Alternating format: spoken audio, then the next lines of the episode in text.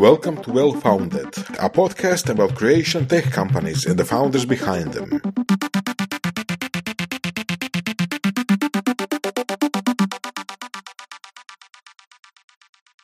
IT industrija u Ukrajini se nevjerovatno razvila u posljednjih pa recimo 10-15 godina. E, toliko se razvila da jedan značajan deo e, GDP-a donosi samo IT industrija. Također, IT industrija je jako važna u cijelom društvu kao takvom. Zbog čega? Jer ranije, na primjer, ako pogledati, ako treba pogledati Forbes listu najbogatijih Ukrajinaca, tamo prvih deset mjesta to su zauzimali tajkuni. To su zauzimali ljudi koji su došli do bogatstva razni način, recimo. A u posljednjih godina, zahvaljujući IT-u, toj revoluciji, zahvaljujući IT kompanijama, startupama koji su nevjerovatno razrasli se, taj ta lista od deset najbogatijih se nevjerovatno razredila sa ljudima iz IT-a ti ljudi su naravno, svi imaju ve, e, visok stepen obrazovanja, oni su mladi ljudi, e, nisu politički vezani ni za koga, znači slobodni su da misle svojom glavom, imaju dovoljno resursa da, da u, da podstiču ideje i razvijaju novu političku misao, tako da IT industrija se razvila u Ukrajini i to je definitivno dobra stvar što se ona razvila kako za industriju samu, tako i za cijelu državu. A šta je bio neki okidač svega toga? Ono, koje je nekakva ono, genesis story?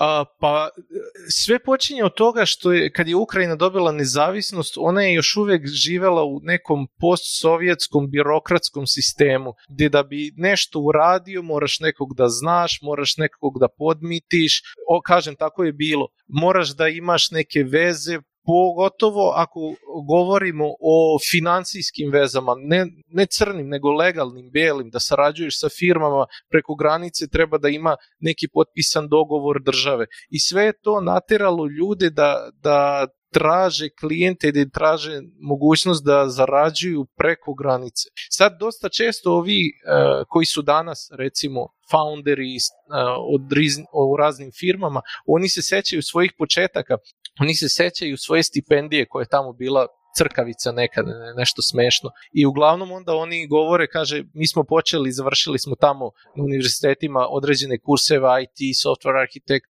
kako ko, ali završavali su te kurseve, te fakultete i dobijali su mogućnost da, da počinju da radi za neke strane kompanije, neke određene poslove i kažu samo taj mali, taj internship, trainee, junior, ta plata je već bila veća nego stipendija, nego plata njihovih roditelja uzeta zajedno. I tako je ono počelo, jedno za drugim, jedno za drugim i evo već koliko je to već 20, 20 kusur godina uspešno.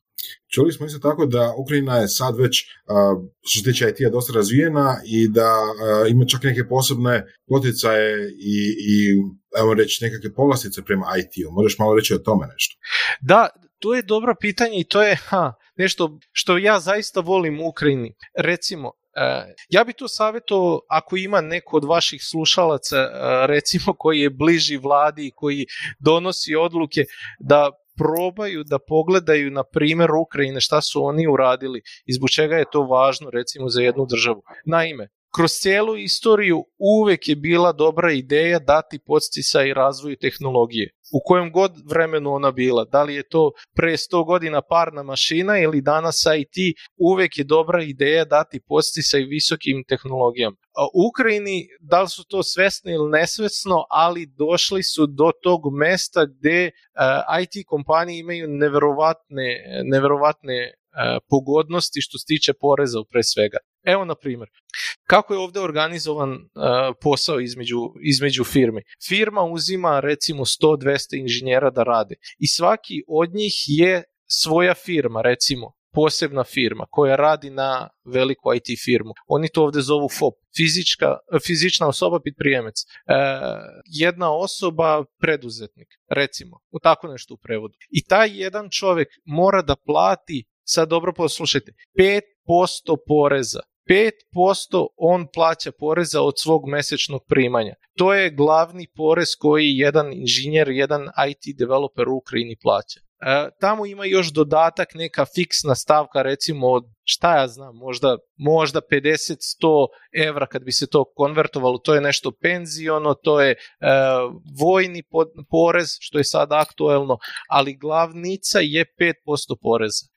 E, znači, Zapravo... znači, mogu sam sekundu, ovoga, mala digresija, znači tu, tu poticaje nisu tipa ide država birat koje firme su uspješne pa im dijele neke projekte pa to ocjenjuju, nego ono, niski porezi pa ko uspije, uspije, ono, ali na tržištu, ne, ne nekom intervencijom. Upravo tako, upravo tako. Meni se to jako puno sviđa što država jednostavno spustila je porez za visoku tehnologiju, izvolite, radite, e, snalazite se, imate najmanji porez. Ne kažem da drugi, na primjer, grane industrije malo zavide, znaš, ima je toga. Ima da, zbog čega recimo inženjer plaća 5% poreza, na primjer neki inženjer u fabrici koji gradi avion plaća 20-25% poreza, recimo. A, ali s druge strane inženjeri plaćaju, oni rade isključivo na otvorenom tržištu. Znači, bukvalno inženjer sutra može da dobije otkaz izašao iz firme i ništa, on tera dalje. Traži sledeću firmu, traži sledeći posao. Dok, na primjer, svi ostali su vezani sa ovim a, a, trudovim, a, ovim zakonom o socijalnom, zdravstvenom i tako dalje, koji moraju da dobiju prvo obaveštenje da će biti otpušteni posle mesec, dva, tri dana, imaju rok i tako dalje. I ima cela ta procedura. Dok s druge strane, e, država je dala mogućnost inženjerima da rade na tržištu, to donosi svoje benefite, ali to ima i svoje rizike. Međutim, inženjeri su fantastični ljudi, oni su se tu nevrovatno snašli. E, danas IT industrija u Ukrajini je nevrovatna, tako da to je dobra stvar na kraju krajeva. To je voli kapitalizam, da. da, to je posjeća, pazi ovo, uh, tu u Hrvatskoj je bilo nešto slično tome. Jedno vrijeme, uh, ono što si ti rekao, ta kao uh, fizička osoba koja je um, firma, to kod nas bi se vjerojatno zvalo obrt. I kod nas je isto tako bila počela biti takva situacija i uh, doslovno je vlada ukinula tu mogućnost da, mm. da osoba bude obrtnik i radi za isključivo jednog, jeli, jednu firmu, jednog poslodavca na temelju toga da ne plaćaju dovoljno poreza. Tako da zanimljiva paralela, ali totalno različit rezultat, odnosno posljedice. E, ja verujem da možda neko ko, ko donosi zakone vidi to kao dobro rešenje, ali to u dugoročnoj eksper... E, nije, nije sigurno dobro rešenje. Pa evo Ukrajina je primer. Uvek se pokazivalo čim se liberalizuje tržište, čim ljudima daš mogućnost da oni sami prave svoje uh, uslove, oni to vrate više struko ne znam, čak ne znam odakle da počnem da hvalim taj sistem, ono zaista daje dobre rezultate, definitivno. Mislim, ta osoba koja zarađuje na taj način će puno i trošiti, mislim, taj porez će doći nazad kroz PDV, kroz potrošnju. E, to si dobro rekao, na primjer, ovde su u konkretno mom gradu Lavovu ima e, računica, jedna gradska skupština je naručila usluge jedne nemačke e, menadžmentske kompanije da oni urade analizu i procenu koliko IT industrija donosi i doprinosi gradu kao takvom. I oni su izračunali da na svakog inženjera dolazi 4,5 po, uh, još dodatnih radnih mesta. Znači, jedan inženjer od svoje plate koje su zapravo čiste investicije. On radi na klijenta preko granice, uh, svaki put dolaze devize, čiste devize ulaze u državu, a koje se oporezuju, prvo na ulazu u državu uh, Ukrajina uzme svoj deo, posle idu do tog inženjera, taj inženjer zbog svoje kupovne mogućnosti, on ima mogućnost da, da putuje, da kupuje automobile, da digne kredit, da kupi kuću, da jede u restoranu, da dostava radi. Četiri i po dodatna radna mesta ta IT industrija donosi prema, prema jednom inženjeru to je super, to je nešto što mislim da ovdje niko nije napravio, ako se dobro znam. Jel da ovdje? koliko, koliko ja znam ne, ali ovoga nije, nije teško za pogoditi da ono, dobro plaćena radna mjesta otvaraju druge dobro plaćene radne mjesta. Mislim da je pogledati ne znam, švicarsku ono, pa ti jasno da tam gdje ima novaca svima bude dobro. Da. Tako je. Tu je jako bitno setiti se da treba zamajac da se stvori, da se da taj impuls da se da impuls ekonomiji i onda ona počinje sama da okreće i da stvara nove stvari. Šta je sve donela dobro IT industrija, tek se sad videlo sa početkom rata koliko je važno imati pametne ljude u svojoj državi. Znači to nisu neki ljudi koji su outsourceri, a koji sede ovde bukvalno. Kada je počeo rat, možda ste pratili medije i mogli ste da primetite koliko Ukrajina koliko se dobro brani baš zahvaljujući IT armiji. Na primjer, izgradnja dronova, uh, face recognition, um, do toga, do te mere da su napravili vlastiti battlefield sistem koji integriše u sebe raznorazne informacije koje se sakupljaju na terenu i bukvalno vođstvo, generalštab ima mogućnost, ima uvid u realnom vremenu da vidi gde se protivnik nalazi, koliko, gde se nalazi. Ja sam možda spominjao imaju jednu aplikaciju koja se zove DIA. To je aplikacija država u telefonu. I naravno tamo ima vozačka, saobraćajna, poreski broj, mogućnost da se potpiše elektronski i tako dalje. Ali sa početkom rata, na primjer, e, dodata je i taka mogućnost da svaki Ukrajinac koji ima smartfon, a to je u stvari svaki Ukrajinac, ima prvom, e, na prvoj stranici ima ovako, sad čitam, donat na dron, znači dati svoj doprinos, jednostavno poslati, poslati pare za pomoć. Drugo, to je da kupi vojne obligacije, I treće, najvažnije, to je da prijavi neprijatelja. Sad recimo ima jedna, jedan deo Ukrajine još uvek u okupaciji i tamo ljudi koji imaju tu aplikaciju su u mogućnosti da slikaju vojnika onako krišom. Svaki slika vojnika pošalje tag i naše rukovodstvo, naš generalštab ima bukvalno svu tu informaciju u real time u pred sobom gde se ko nalazi, koje vozilo je prošlo, e, geolokacija, slika, e, vreme i mesto. Znači, ne može se čak ni predvideti koliko može jedna dobra IT industrija da pomogne državi kao takva. Oni su fantastični, zaista, u svakom pogledu. Recimo do toga da oni su počeli kao outsourcing, recimo, država tamo neki pre 10 godina a danas već počinju startupi da se javljaju. Znači oni su prelaze već iz tog modela gde oni rade za strane korporacije, a već ima dovoljno na, skupljenog kapitala da sami mogu da skupljaju pare, e, osnivaju fondove, ti fondovi pomažu domaćim startupovima i možete čak i u internetu da pogledate koliko već ima ukrajinskih startupova koji, koji rade. Preplay, ne, ne znam da neko od vaših slušalaca je ikad probao da uči strani jezik, ali na primjer Preplay je jedna od vodećih aplikacija u svetu uh, što se tiče toga e-learningu uh, online i tako dalje. Tako da ima, ima jako veliki pohodnosti što se tiče toga. Malo bi te pitao još o ovoj aplikaciji koju si rekao, spomenuo se tamo je vozačka, tamo je porezni broj, da li još neke stvari se mogu tamo raditi osim ovih uh, ratnih? Da, to je fantastična stvar.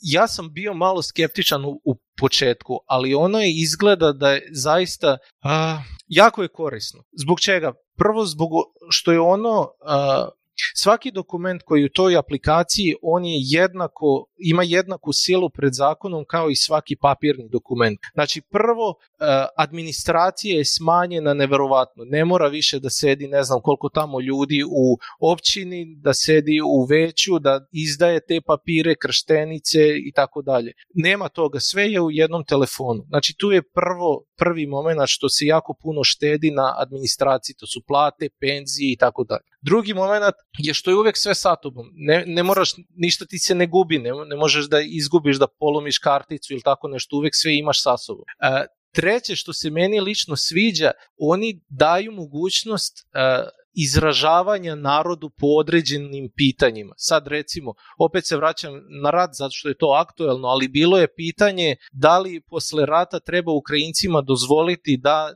nose oružje, recimo kao Teksas, Americi ili tako nešto. Kako znate to? U uslovima rata organizovati referendum, da ljudi izađu, da glasaju, pa da čuju glas naroda. Oni su jednostavno stvorili u aplikaciji pitanje i svaki čovek ima otisak palca, registruje se u aplikaciji na ulazu, uh, face recognition, fingerprints uh, recognition i bukvalno glasa za svoju želju iz, u roku jednog dana. I uh, vlada ima realnu sliku šta, na, na se, šta stanovništvo misli o toj, recimo, temi to je jako brzo, mislim, jako brzi način da se, da se donose odluke, da se, da se nešto pokrene. Mislim da je to najveća prednost koju ja vidim sada za takvu neku aplikaciju. Nema čekanja. Definitivno. Da. da, da. Ukrajina je rekao sam ogromna zemlja. To je, koliko znam, je 43 otprilike miliona ljudi, ali. Um, to je isto tako ogromno tržište. Um, jel možeš malo reći kakve su IT kompanije u Ukrajini, koje veličine, šta sve rade, um, nešto o tome. To je dobro pitanje. mislim da na početku našeg intervjua Davor je spomenuo da je bio u Belorusiji i ima jedna ovakva paralela koja može da se provede između Ukrajine i Belorusije. Na primjer, Belorusija, oni imaju recimo 7, 8, 9 miliona ljudi, ali imaju određene uspehe u organizaciji IT kompanije. Na primjer, jedna od vodećih evropskih IT kompanija je EPAM. Možda čak, ja mislim da oni imaju predstavništvo i u Hrvatskoj, ako se ne varam. U Srbiji imaju, u Hrvatskoj bi trebali da imaju skoro u svakoj evropskoj zemlji. Međutim, oni već uh, su na početku svog, uh, svog putovanja imali problem sa nedostatkom ljudi. Tako da sve te kompanije na ovaj ili onaj način dolaze u Ukrajinu i Ukrajina im postaje kao headquarter njih, njihovi, njihov glavni resurs, recimo. Zato što ljudi su na kraju krajeva glavni resurs. Ali ako govorimo o veličinama, da, recimo je EPAM, ako se ja ne varam, oni imaju oko 25 tisuća ljudi. Posle njih ide ukrajinska kompanija koja se zove SoftServe, tamo takođe broj je nekih 10-15 hiljada, ako se ja ne varam. To opet ja govorim do ovih kriznih perioda, ali to su, ali to su ti, te neke cifre. Takođe, posle njih ide Alex, uh, malo manje, recimo 10.000 i uglavnom to, imamo ovakvu strukturu tržišta trenutno. Ima jedno 5 do 10 vodećih kompanija koji imaju tamo desetak hiljada zaposlenih inženjera. Posle toga sledeći segment to je već malo veći broj, to je recimo 30 kompanija koji imaju broj oko 1000 do 2000 inženjera. Kažem inženjera, ali uglavnom tamo 30% to čini i management, da li sales, marketing, HR i tako dalje. Ali gro firme to, je, to su software inženjeri. I naravno broj, broj manjih kompanija tamo do 10, do, pardon, do 100 inženjera, njih ima neću, neću slagati ako kažem oko 1000, a možda čak i više. Da, nama su velike firme kad ih ima sto.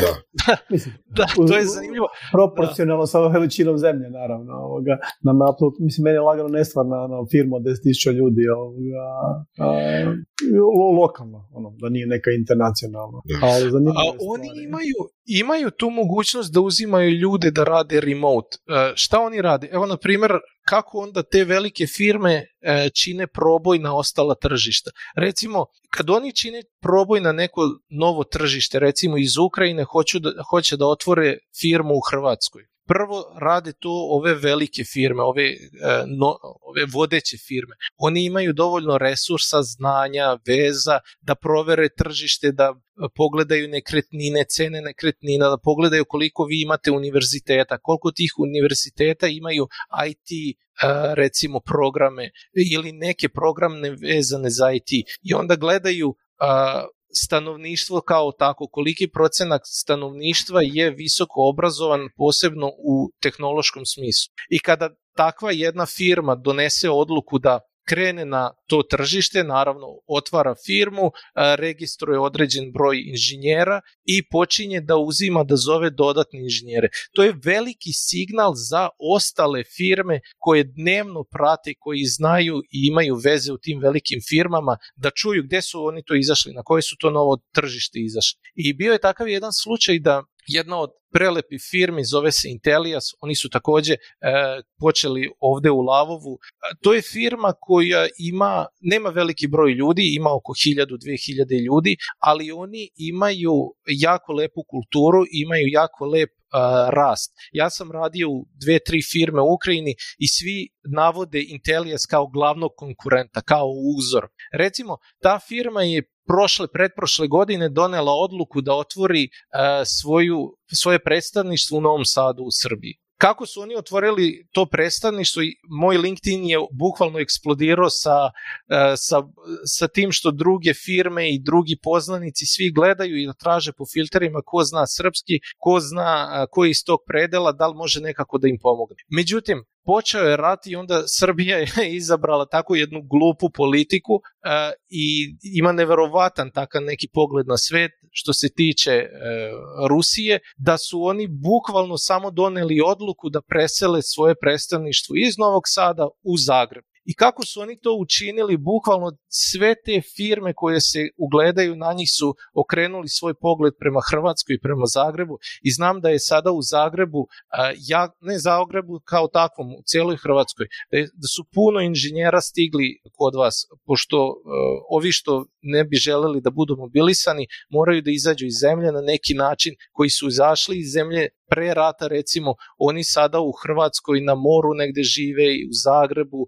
i rade uh, remote za svoje firme. Tako da je to veliki signal za ostale firme koje bi, e, koje bi htele recimo da dođu na vaše tržište. To je jako dobro. A, znam da je na početku rata jako puno Ukrajinaca iz IT otišlo u Poljsku. Ne? On ima svoj program Visa. Tako je. Tako je, to je istina. Nije samo IT-evaca, ja se ne varam, nekoliko miliona ljudi je preselen. Poljska je dala veliku ruku prijateljstva Ukrajini, zaista sa početkom rata.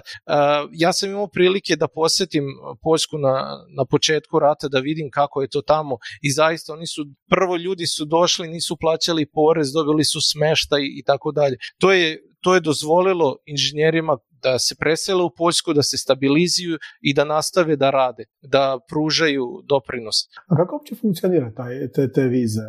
Ono, zašto je ta Poljska bila toliko privlačna? Ono? Pa to je u prvom redu zbog jezika. Ukrajinski i poljski su dosta slični. Znači to je već lakše inženjeru da se malo sporazume sa okolinom. Drugo, to je prva zemlja. Znači čim izađeš iz Ukrajine, ti si već u Poljskoj i bukvalno ovi gradovi pored granice sa Ukrajinom su bili popunjeni uh, inženjerima. Uh, cena na stan je skočila nevrovatno, nisi mogu da nađeš bukvalno gde da, de, da se smestiš uh, i zato je Poljska bila da, da, jedna od vodećih destinacije za ukrajinske inženjere. Puno ukrajinskih firmi je u vezi sa tim otvorilo svoje predstavnište, svoje ofise u Poljskoj. Krakov, Vroclav, Varšava, Gdansk.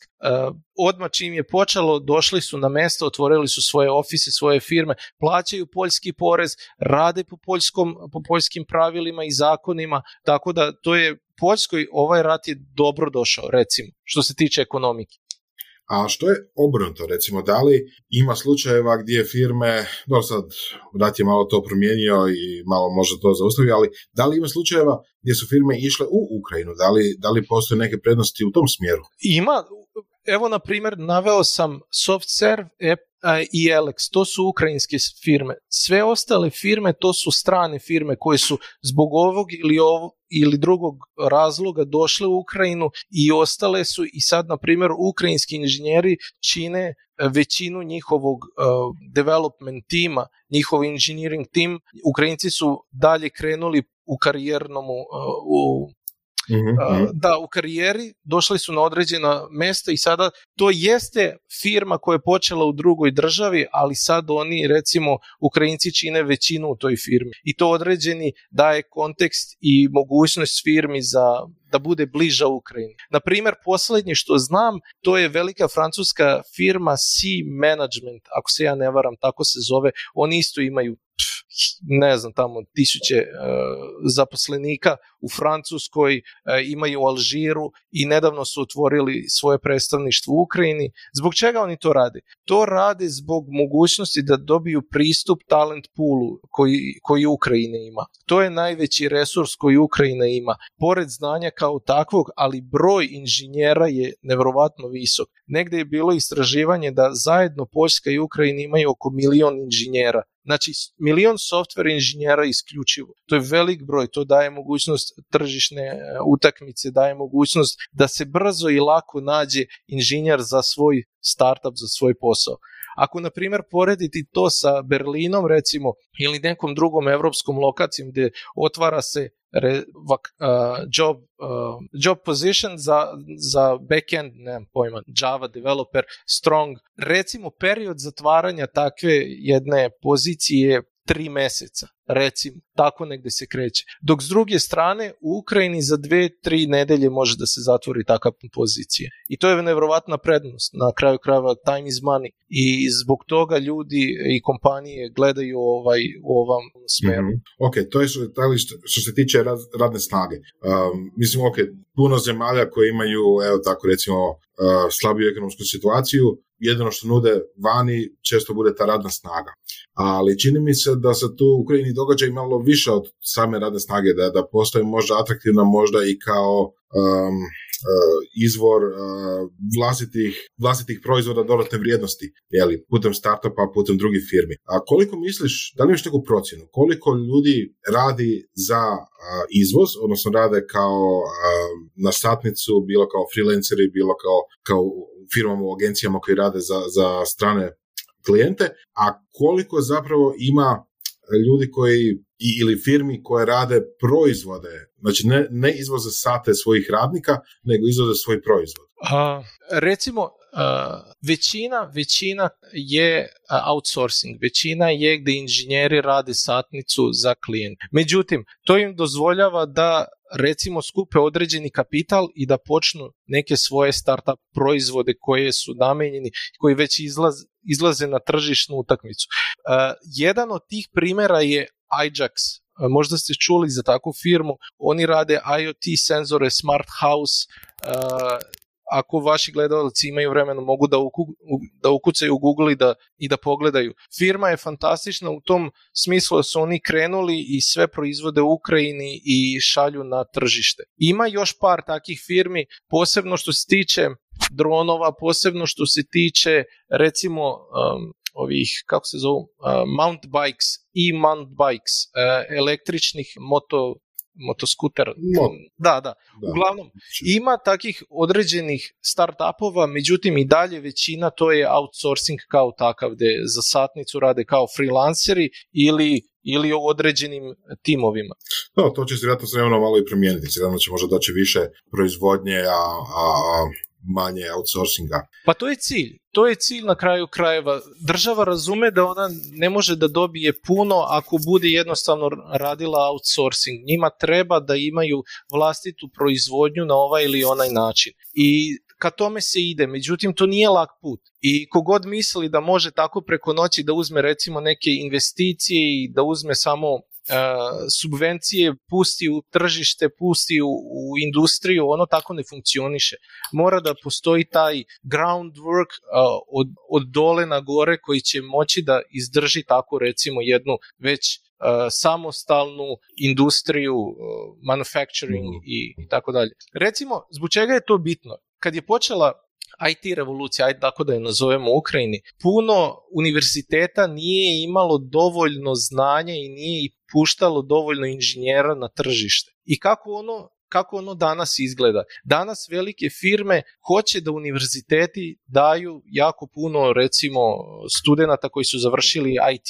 Recimo, šta onda oni rade? Te firme odlaze u univerzitete i bukvalno im daju stipendije. Daju im um, njihova uh, njihove učionice, prave smart učionice, prave, donose im kompjutere, daju im dizajn. Sad recimo u starim univerzitetima ukrajinskim, kada odete u IT sektor, recimo e, IT fakultet ili neki department, možete da vidite najsavremeniju opremu, gdje studenti mogu na, na primjerima da uče, da imaju opremu koje može da im dozvole da, dozvole da, da uče da kodaju i tako dalje. Također, profesori ove stare garde, oni, a vi to bolje znate od mene koliko tehnologija brzo napreduje, svake godine izlazi novi framework, no, nešto novo na tehnologiji i ti stari profesori, oni ne mogu toliko da stignu sa tim svim da uče svoje studente.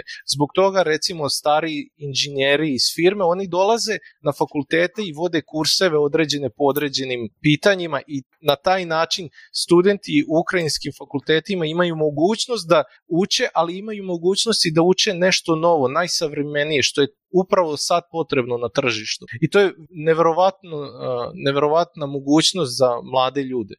To je super što doprinosi općenito i rastu broja inženjera i na kraju krajeva dovesti do veće industrije kada počnu raditi proizvode za vlastito tržište.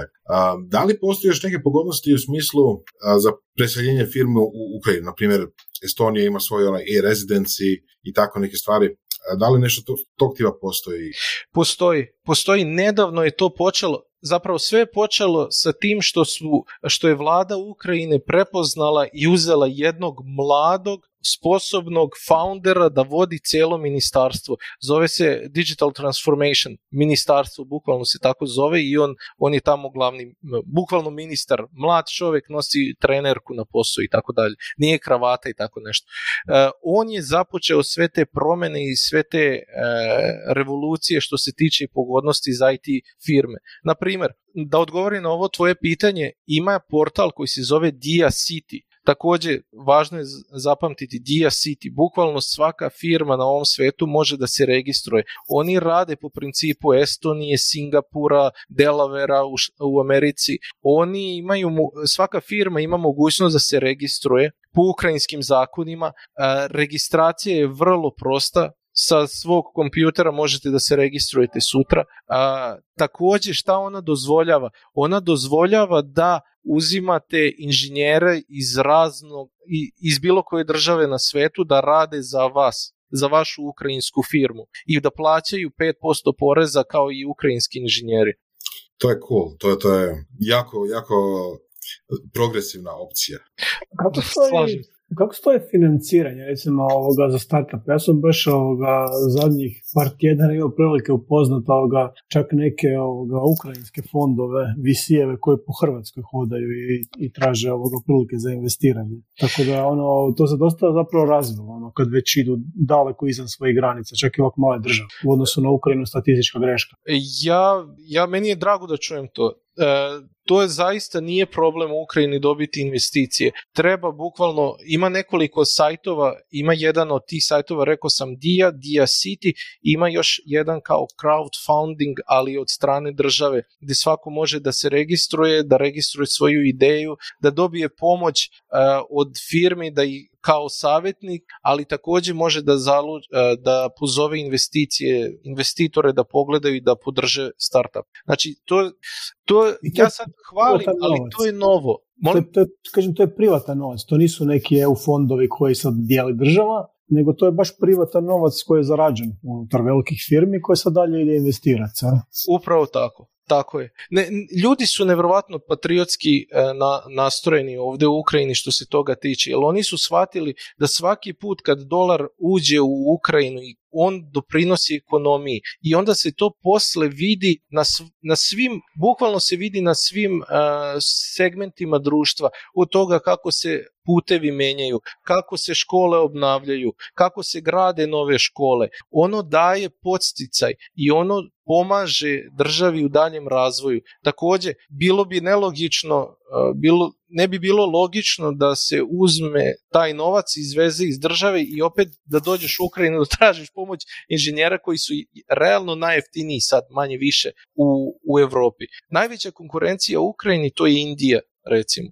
Indija ima, ako se ja ne varam, prosječna satnica tako nekog middle, strong middle inženjera je recimo 20-25 dolara za sat, tako negdje. Dok s druge strane, ukrajinski inženjeri sad imaju smanjenu platu je oko 30-35. Međutim, do rata Uh, to je čak bio jedan, jedno vreme problem za Ukrajinu. Plate ukrajinskih inženjera su bile iste koji plate uh, inženjera u Nemačkoj, recimo i, i eto, u, u naj, najkraćem. Da, da, ali recimo konkretno baš u Indiji plaće rastu strahovito brzo, to je ono 50% godišnji tempo bio, vjerojatno ne 22. jer 22. je sve išlo ovoga nizbrdo, ali kako se ja sjećam 21. ja mislim da je bilo 50 ili 60% rast plaća, tako da nije da taj istok stoji na mjestu ono, diže se oni kvalitetom i cijenom. To je samo pitanje kad će se izjednačiti u mišljenju. E, ja zaista mogu da se složim sa svim osim kvaliteta. Što se tiče kvaliteta, dokle god indici rade kako rade, Ukrajina će imati posla. Mi imamo neverovatan broj primjera gdje dođu klijenti, dođu kod nas, uh, hoćemo da radimo sa vama, kolika je cena, mi im kažemo cenu, oni odu, krenu da rade svoj projekat u Indiju i onda se vraćaju sa nama i kažu ajde molim vas popravite ovo što su uradili i da nastavimo da radimo. Uh, što se tiče kvalitete, ja sam se nedavno vratio iz Katara, ista je situacija. Oni u Kataru rade sa Indijom baš zbog cena i geografski su blisko, nisu, nisu daleko. Uh, I oni također govore zadovoljni smo cenama koje Indija daje, međutim kvalitet to je druga priča. I zbog toga na nekim projektima ipak traže inženjere iz istočne Europe, a propuštaju Indiju. Tamo gdje baš treba da bude kvalitet, to, to su ipak ovi naši. U tu, kad kažem naši, ja tu uključujem i Hrvatsku, ne, da se odmah razumemo. Je, pa sve to isto. Je. Mislim, da, sve je to vrlo slično. A li ima neka tehnološka prednost, baš neka tehnologija koja je ono posebno razvijena ili je to sve neka opća praksa, ono, šta god je trenutno moderno na svijetu? Da li se specijalizirala država ono, za, za neke određene vrste tehnologije? Nije, nije. Šta god, šta god je na tržištu aktuelno, e, to ljudi vode. Ljudi lidaju ceo proces i nema, nema centralizovane instrukcije šta treba da se uči i gde treba da se investiraju pare. E, tamo gde ljudi na mestu osjećaju da je ova tehnologija sada u prednosti. Ovo je sad na, na tržištu što se traži. Tako oni rade. Bukvalno sad e, početak je IT, a, pardon, AI oni sad vidimo određeni e, broj data engineers koji počinju sve više, pogotovo ljudi koji su koji imaju znanje Python, oni kreću više i više da uče u to i ulaze u tu sferu jer razumeju da je to sad interesu. Kad sledeći put dođe nešto drugo, oni će da se prekvalifikuju na nešto drugo i radit će to. Super. I e, evo za kraj, e, malo bi da opišeš što radi tvoja firma, što radiš ti i koje su mogućnosti suradnju za suradnju sa Hrvatskom? A, da počnemo od, od kraja, jer mi se jako sviđa ovo posljednje pitanje. Moj posao je da nađem klijente za ukrajinske firme. Sales, recimo. Ali tu ulazi više, više segmenata šta još treba da se radi. Jedna od stvari koje ja primećujem u Hrvatskoj i šta bi odlično možda moglo da funkcioniše za Zagreb, za Hrvatsku kao tako, to je remote insourcing. To je jedan servis koji bi na moj na pogled bio fantastičan za Hrvatsku, za hrvatsku industriju. Vi imate sad uh, dostup do evropskog tržišta. Vama je bukvalno sve blizu. Beč, uh, Budimpešta, Italija, Nemačka, bukvalno to je na, na nekoliko sati vožnje. Uh, cene kod vas recimo možda su malo manje nego što su u Beču recimo, tako nešto. Meni se sviđa recimo Hrvatska kao destinacija. Jer mi u Ukrajini smo imali veliki problem sa, um, sa infrastrukturom. Mi otvorimo firmu recimo u Lavovu ili Kijevu i da bi klijent došao do nas mi moramo da imamo aerodrom, mi moramo da imamo puteve, mi moramo da imamo mogućnost da njega prihvatimo. To sada sve izgleda lako kad je sve na svom mestu, ali ranije trebalo je doleteti, posebno dogovori iz avio prevoznika nisu bili uspostavljeni. Vizer je nedavno počeo da leti, recimo, tako, tako te neke stvari, tako neki detalji. A to je sve nešto što Hrvatska već ima. Vi ste buk na par sati od bilo, kog, bilo koje firme koje se nalazi u Evropi. I meni se čini da je Hrvatska posebno sa svojim lepotama može da bude veliki, veliki igrač i velika mogućnost za, za, za IT industriju. Na primjer, takođe postoji jedna taka delikatna nijansa u software inženjeri. Oni vole da rade remote, oni vole da putuju, da danas u Ukrajini, sutra da sede negde na moru, piju vino i da rade na svom projektu. To je nešto neverovatno. I baš te prednosti ja mislim da Hrvatska ima i može da iskoristi. Da, da dovuče inženjere, da da neverovatne podsticaje, ali ne da daje, nego jednostavno da smanji poreze, da smanji što više poreze, jer ne možete vi da konkurišete sa državom koja daje koje traži 5% poreza svom inženjeru kada vi tražite 20, 30, koliko je tamo u Hrvatskoj, ja već ni ne znam. Malo više. Pa evo, razumijete, to, to utiče na cenu, na satnicu i onda kako god okrenete, ono ne izlazi dobro. Međutim, uvijek je dobra ideja dati i tehnologiju u bilo koje vreme i mesto. Tehnologiji treba dati prednost, e, mogućnost da raste, da se razvija, smanjiti porez, doprineti da inženjeri mogu da se razvijaju da rade ono što najbolje znaju da rade. Evo, super, hvala ti um, na gostovanju, na uh, tome što si ispričao kako je situacija u Ukrajinu i na tim insightima, na tim savjetima koje imaš na temelju svog vlastitog iskustva. Uh, mislim da slušatelji te mogu kontaktirati, ali stavit ćemo link na, na tvoj LinkedIn, pa ako nešto još ih zanima, ako, ako vidiš nešto što bi samo htjeli popričati. I evo za kraj, um, pošto to stvarno je aktualna tema i svi o tome stalno slušamo, kako misliš da će biti budućnost nakon rata? Da li postoje neki planovi, da li vidiš da se negdje kreće cijela situacija, biznis? Ja sam, ja sam ovdje deset godina i ja sam ubeđen da posle rata ovo će biti jedna od vodećih zemalja, od zemalja u Europi. Sigurno, evo jedan primjer, e, gradovi koji su sad recimo pod e, opsadom, koji su srušeni, e, njih će obnavljati cijele države. Recimo Danska, ona ima jedan grad da obnovi zadatak, već je zrobila pleč. Druga, recimo Češka će neki drugi grad obnavlja. Kijev, tamo je podeljen Velika Britanija, Francuska je uzela jedan grad na sebe da obnovi. Što se toga tiče, investicija će biti. Sad trenutno znam da je u Australiji jedan vodeći jedan od vodećih vlasnika rude rudnika u Australiji već ima svoj fond od 50 milijardi američkih dolara koje je skupio i sprema se da otvori, da pusti u Ukrajinu posle rata. To je samo jedan čovjek. Koliko će takih još da bude, broj je ogroman.